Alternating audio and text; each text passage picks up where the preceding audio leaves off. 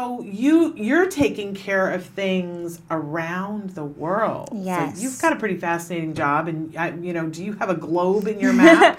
a, a globe I or a do. map in your office? I have a map on my wall with pins in it, all the places that we have current families we're helping, or centers, or places we want to be. So that is really my passion, is disseminating A B A internationally. We know we found things that work, and we want to get it to every corner of the globe.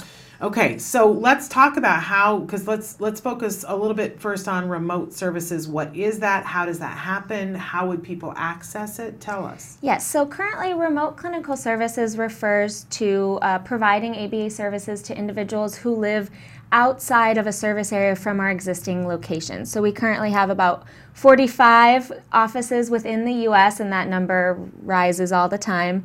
Um, and if we have a family that lives too far from any of those locations, that's where we look into offering them remote clinical services. Okay. So uh, we don't have, you know, therapists who live within driving distance to them, so we work with the families. A lot of times they'll hire their own therapists, or the parents will work with their children themselves, and we provide the training and oversight and travel to and from those locations uh, at regular intervals, and yeah. then we have communication during the interim months when we're not at their location. And you've got like amazing places that people go. Yes. Um, you know, can we talk specifically about, obviously, you know, we're not disclosing who anybody is being treated by yeah. or who's being treated, but you, you know, Africa, yes. You've got people in, I think, Jordan. We, the Middle East, yes, we have uh, Southeast Asia, um, we have some in South America, so this really has allowed us to reach many countries outside the U S. We also have, you know, locations within the U S that are too far from offices, but yes, our big push now is really,